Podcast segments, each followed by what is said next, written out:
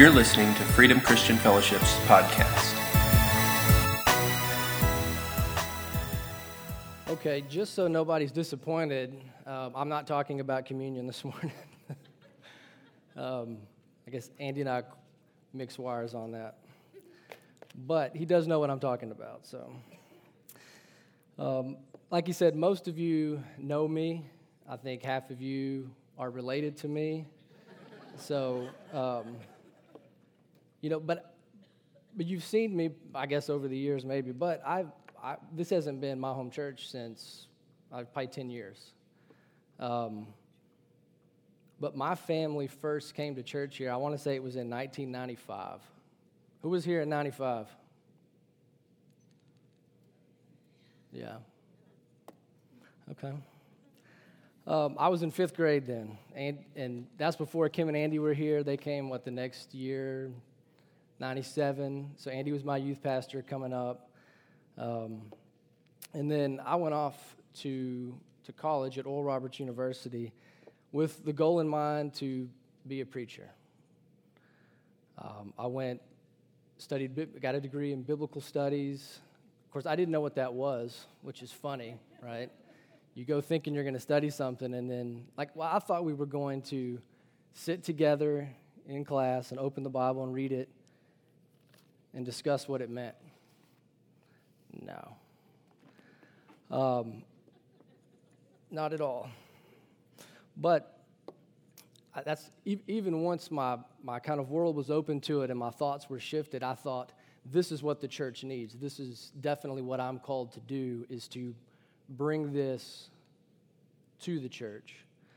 Um, then I got out of school. It took me a couple years longer than I had hoped it would.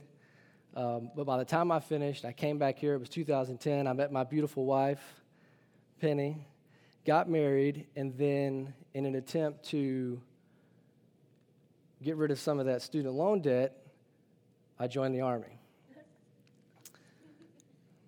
And spent three and a half years in the Army. While I was there, it was still my goal to get out and pursue ministry. I, I used my benefits, earned a master's degree in pastoral counseling, and that was the path forward.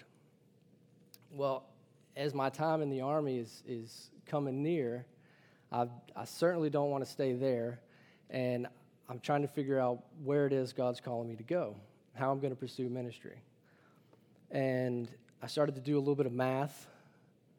I started looking at my resume, and it didn't look good. It didn't feel right, you know, because the amount of money I think I need to make and the type of job that is going to pay me that amount of money, one, I don't have the resume for at this point, and two, those types of churches are not really what I want to call home, right? So I, I was in a, a a difficult spot. I could do what I had done in the Army, which was public health, which I don't want to do, you know. I, I will if I need to, but I was really just trying to figure out what my path forward was going to be and what God was calling me to do. And it was right about that time, um, the way my Army career came to an end was really a a story, excuse me, of God's goodness. And if you want to hear it, you can come ask me about it. I'll tell you. Um But long story short, I wasn't supposed to get the G I Bill. Coming in to get them to pay my loans, that was sort of the, the trade-off, right? So on the, on the back end, once we decided to trust God, then I realized I was going to get this G I Bill, and that was going to allow me to go back to school. And that's when I decided to go to law school. And even then, because that, let me back up a little bit. When I was eighteen and I left town here, it was I was either going to go to study law, or I was going to go to seminary. And I, I chose ministry because that's what I felt called to do. But it sort of came full circle for me that I felt that path open up. And even once I had taken my entrance exams and applied to schools and done all this, I mean, it's a it's a months-long process, I was still torn because I still felt called to do ministry. And I had all this education and money spent and time invested in this experience, and you know, I felt like maybe I was skirting around my calling. Maybe I wasn't having enough faith to do what God had called me to do. And then, pretty simply, God just revealed to me that you can be called, of course, we all know this, but I had to come, I had to come to feel this. You can be called to ministry, and it doesn't have to be your job. It doesn't have to be my job. You know, now I can go and and and, and be financially secure and minister however God calls me to do, wherever and whenever. And as an added bonus, I get to tell the truth. You know. So, but while while we've been away, finding a, a home church was uh, was difficult. How many of you have ever had to go to a new place and find a new church? Like, not a new church in the same community, but a new place and a new church. It's tough, right? Because what you find is you go, you don't know anybody, you have no comfort, no relationships, no history, no role there. And for people like me that grew up in church, that's a weird experience. And you start to see church a little bit differently. You start to analyze why you're coming a little bit differently. Your motivation for being there all of a sudden is different. And you start to ask yourself, especially Sunday morning at eight o'clock when the alarm goes off, why am I going? And some, for, for me, for us, it started to feel at many places like an obligation, like we need to we need to be in church somewhere. But if, if at the same time, I'm fighting in my mind going, if I don't enjoy going, if I'm not receiving anything, in fact, if it just kind of makes me mad to be there, why am I going? Anybody ever, anybody, can anybody identify with that? Hopefully not here. She said school. Yeah. So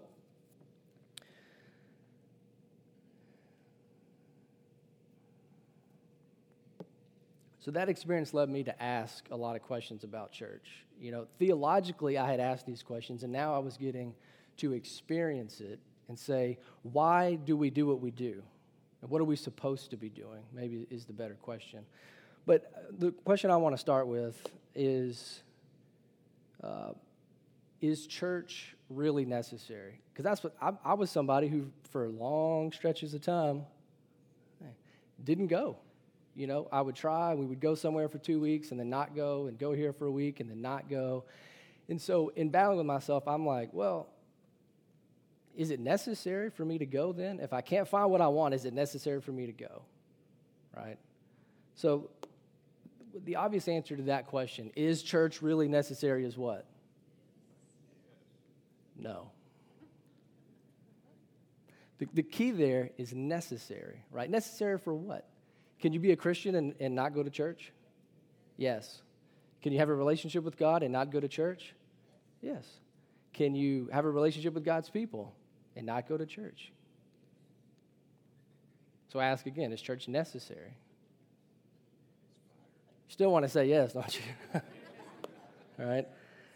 But it, you know, on some sense, though, like, this is not the temple of the Old Testament where God literally lives, that if you want to meet with God, you have to come here. This is not, um, this is not a knock, but this is not the Catholic Church that says you have to come here and receive the sacraments or salvation is going to be ineffective for you. That's not what we believe, right? We don't actually believe that you have to come here. So then why do we do it? Why do we feel compelled to do it? And better yet, why does God tell us to do it if it's not a necessity? Um, and, you know, and this, these were things I was working through. Because it, just because it's not necessary doesn't mean it's unnecessary, right? It doesn't mean it's optional, and it doesn't mean that it's not God's design for us. So then what is the purpose? And the key question for me here is not why do we come, you know, like why do you come to church? Because that matters, but ultimately it doesn't really matter, right? My question is, what should we do? If we step back and say, this isn't necessary for me, but it's God's design, then why? What is that design and what is that purpose? What is it intended to do? If it's not necessarily for my salvation, it's not for my relationship with the Lord necessarily, what is it for? So let's let's get our first clue. We have uh, First Corinthians twelve. And as you as you turn there, when I was writing this up, I thought about it as a clue, right? And it, who's ever done an escape room?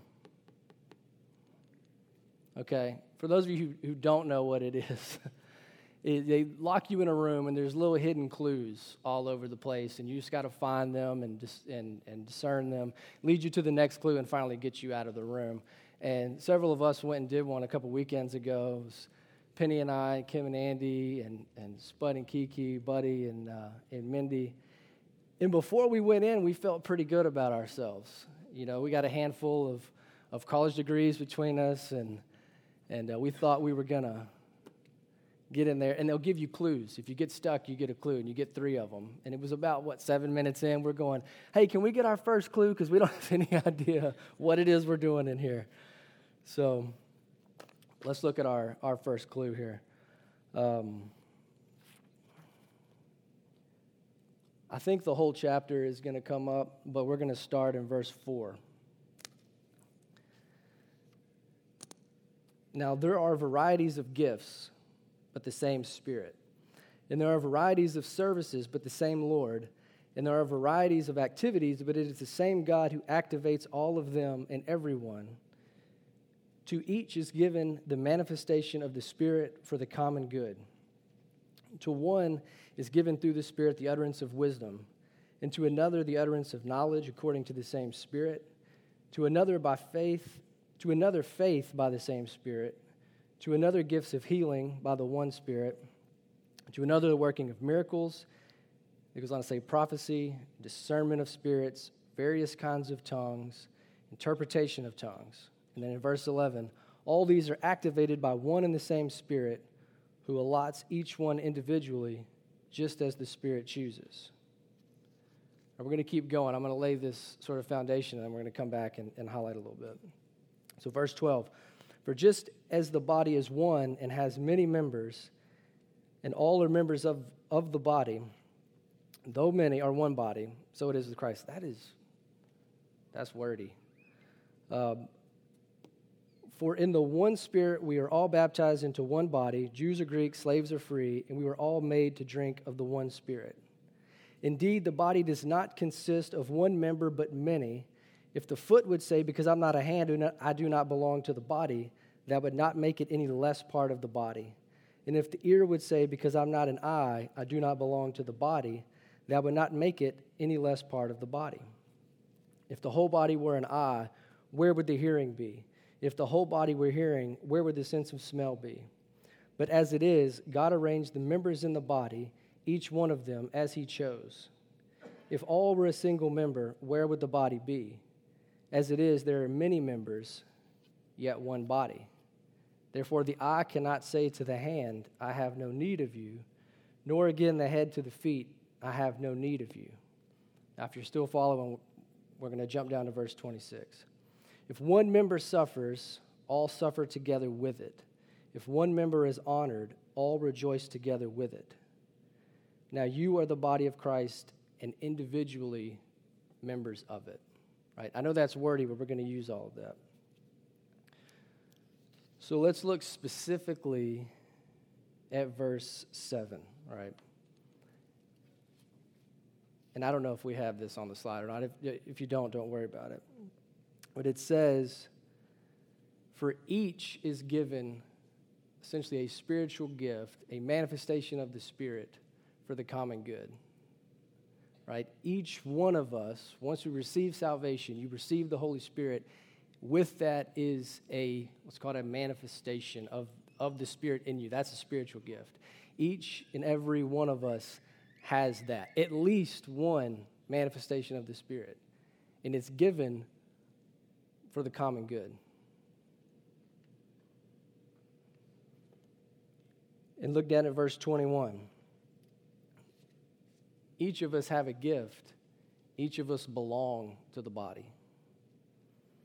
You know, the eye cannot say because, I forget how it says it, but I like to say the eye can't say because I'm not a foot, I'm not part of the body.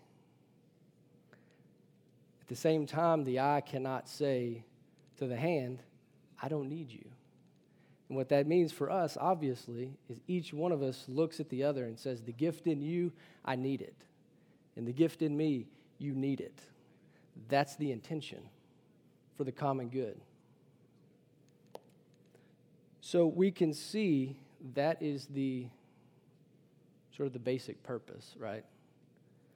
that we each have a gift for the common good, but what does that really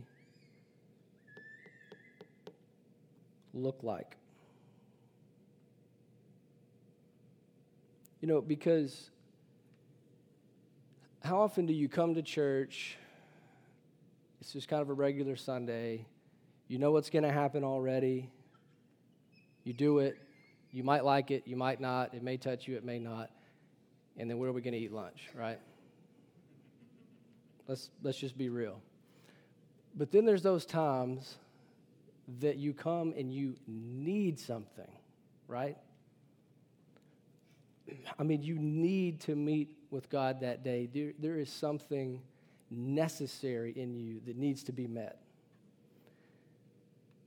This is how it's done, right? If if Andy or whoever is up here and Justin are are your only source, that is not going to be sufficient. One, because it's just logically not sufficient, and two, that's not how God's designed it, right? What we need is what each of us have, you know, but obviously that requires each of us to know we have it and to move in it, to have that complete body moving as God intended it to move and meeting our needs. So I want to turn real briefly to First Corinthians fourteen, verse twenty-six.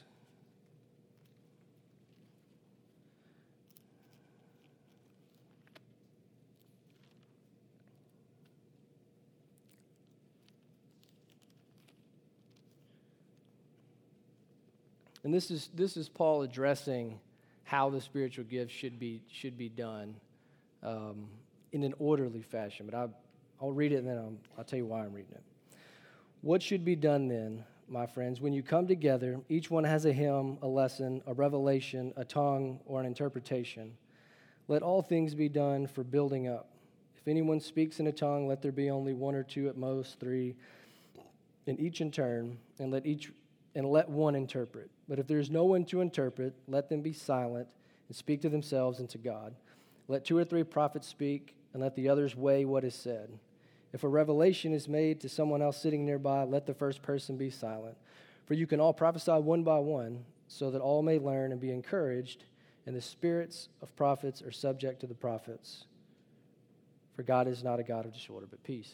Now, I read that not to say that's how we should do church. I don't, that's not Paul giving a model for this is what your Sunday should look like. What he's addressing is in that specific church, they were all just sort of going at the same time. And Paul said, look, that's not the point. The point is that it's supposed to benefit everybody. You know, so however you do it, do it to benefit everyone. But I really like, too, that he's saying it's not just that there's a prophet here. There's not just, you know, somebody who does this and somebody who does that. It, it can be tons of different people, you know. I, I, I, I promise you that, like, let me, hold on. So, you know, that's actually my next point. If you come and you have a, a, a tongue, right, that you think is, is for the church, if you have a prophecy that is for the church, if you have a general word of knowledge that is for the church, guess what? There's a microphone right here, right? I wouldn't say just come and snag it, but, you know, Andy's always right here, or, so, you know, somebody's up here to say, hey, this is what God's put on my heart. This is what I think, you know. Let him hear it, and then by nine times out of ten, you get up and say it, right? There's access for it, for God to move that way. But a lot of these gifts are not necessarily from the front gifts. They're just person to person, you know? You come and you pray and you've been seeking the Lord and asking about the other members of the body, and God may put somebody on your heart. And then it's up to you to go to that person and say, hey, this is what God told me to tell you. You know, it's it's it's simple but not simple, right? But it's simple. So, and, and two, you think of it, not all gifts are necessarily, thus saith the Lord from right here at the front. This isn't all we do. You know, we've heard it this morning. We have intercessory prayer. That's huge, you know, and a lot of you need to be there interceding for yourself, the church, the community, other members of the church, and allow God to speak to you in that time. You know, we have the Wednesday night groups. That's that's not just like an extra thing. That's church. That's that's part of the life of the church. That's what we do. Um, you know, we do things like Second Saturday, and then you just have your relationships with other people in the church. That's necessary, you know. So, you know, before I forget, if I if I don't do this, obviously church is necessary, right?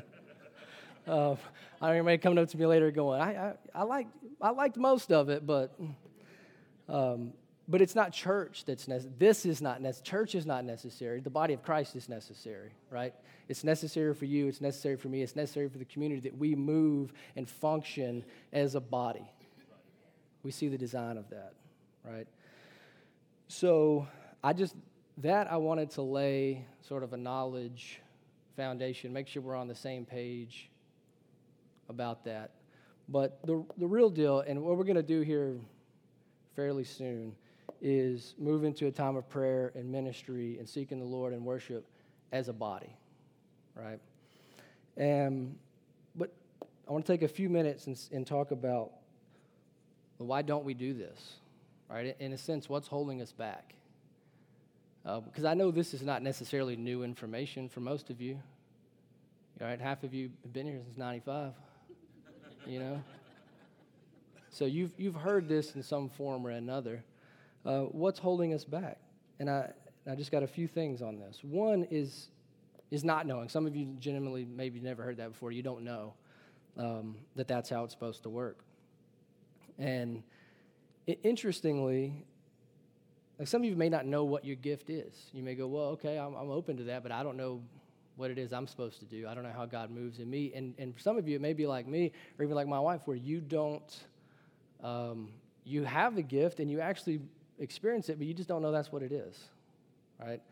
In, in terms of it's so natural to you that God's always done it, and you maybe didn't know what it was, and like, Like, my wife's always had um, dreams. And, sorry, let me get my stuff together. um,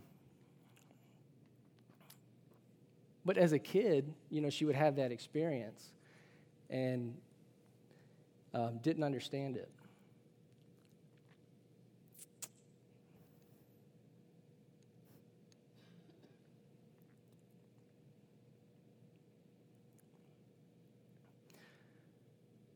But then, you know, growing up, getting older, God starts to speak specifically and confirming those things.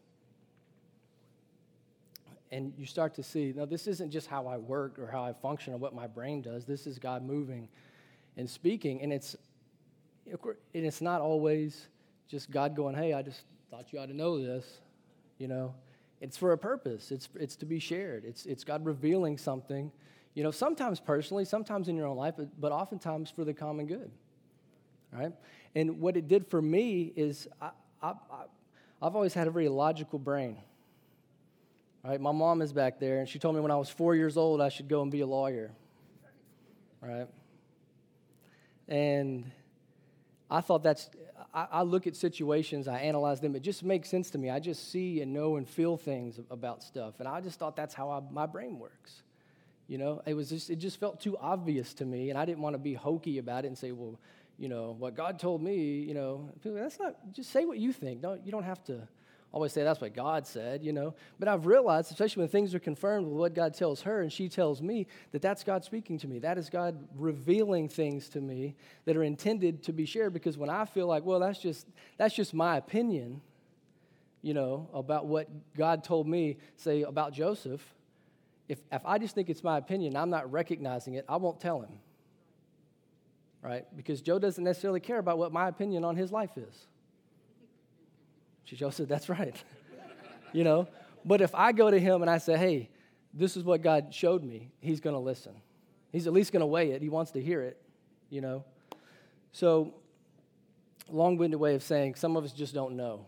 Either you don't know what your gift is, or maybe you just haven't recognized what it is, the way God moves in your life.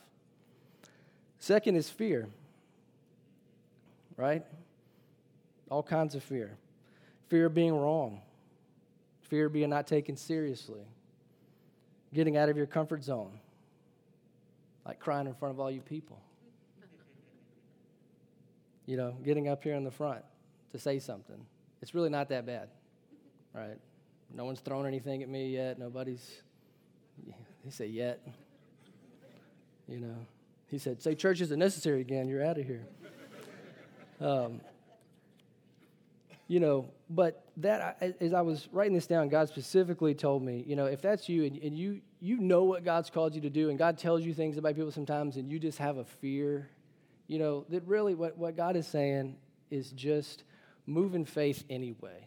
Sacrifice the way you feel and the fact that it's uncomfortable as an act of faith, and just do it and see what God does. You know, and a little bit, we're, I, I want, if you don't know what your gift is, and back up, I want you to respond to prayer here in a minute. And if you if you have that fear, maybe the first step for you to step out is to respond to prayer. And just let's let's start to deal with that.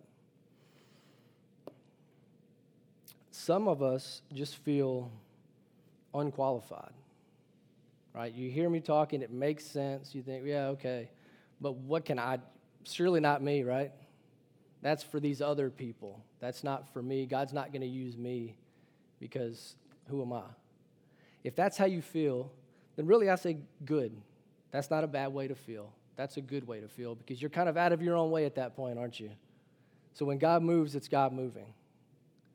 Um, and some of you need to need to highlight this, write it down, put it in your phone, whatever. Second Corinthians twelve, nine through ten. I believe we have that one. Yes. Because if you feel unqualified, God says, my grace is sufficient for you, for my power is made perfect in weakness. Right? It's an oxymoron, but let it sink in, because it's really not. That's what leads Paul to say, when I'm weak, I'm strong. You know, in your weakness, in you feeling unqualified, is when God is almost when you're most ripe for God to use you. Does that make sense? Okay. And remember, to each one is given a gift of the Spirit. To each one. So it's almost like, and Andy said this a few weeks ago, it almost doesn't matter if you feel disqualified or not, because you're a member of the body. You've been given a gift. It's for the common good. And what Andy said was, if you don't share it, yeah, you may have this fear or whatever, but it's almost, it's really selfish because people need what you have. Some of us then feel disqualified. Right? You may not feel unqualified. You know what your gift is. You know how to do it. You know how to use it. Um, you just feel disqualified. Like, surely God can't use me now, right?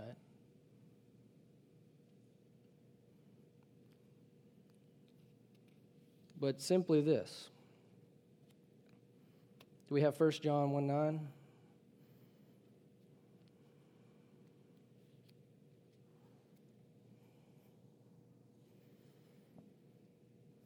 He is faithful and just to forgive us when we confess our sins. Simple, powerful and simple. Some of you today just need to confess some sin. And whatever it is that's holding you back, whatever it is you feel unforgiveness for or a burden for, today, let it go.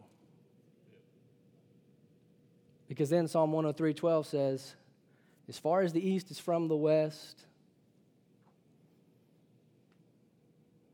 that's how far he removes that sin from us. Simply put, today, if you need it, and you, there's a fresh start for you.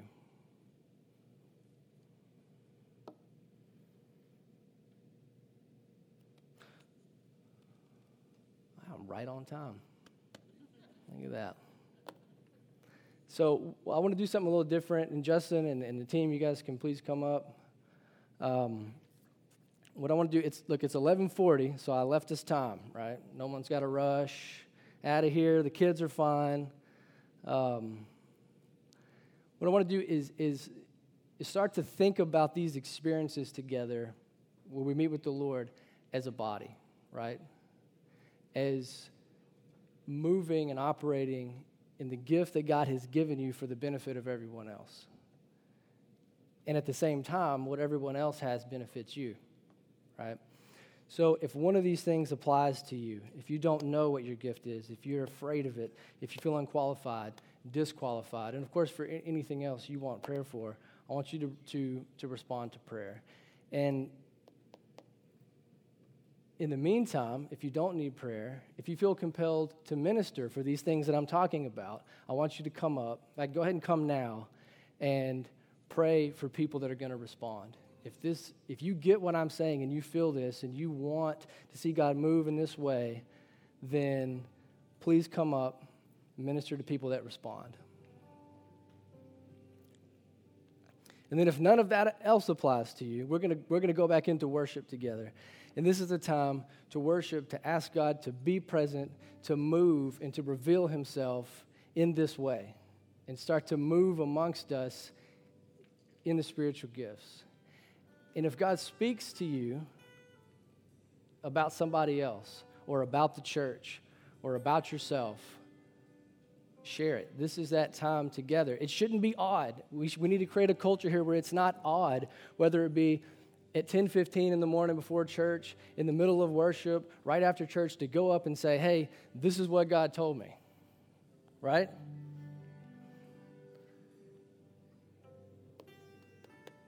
That's the type of church that I was looking for and couldn't find, and I didn't know what was missing in it, you know.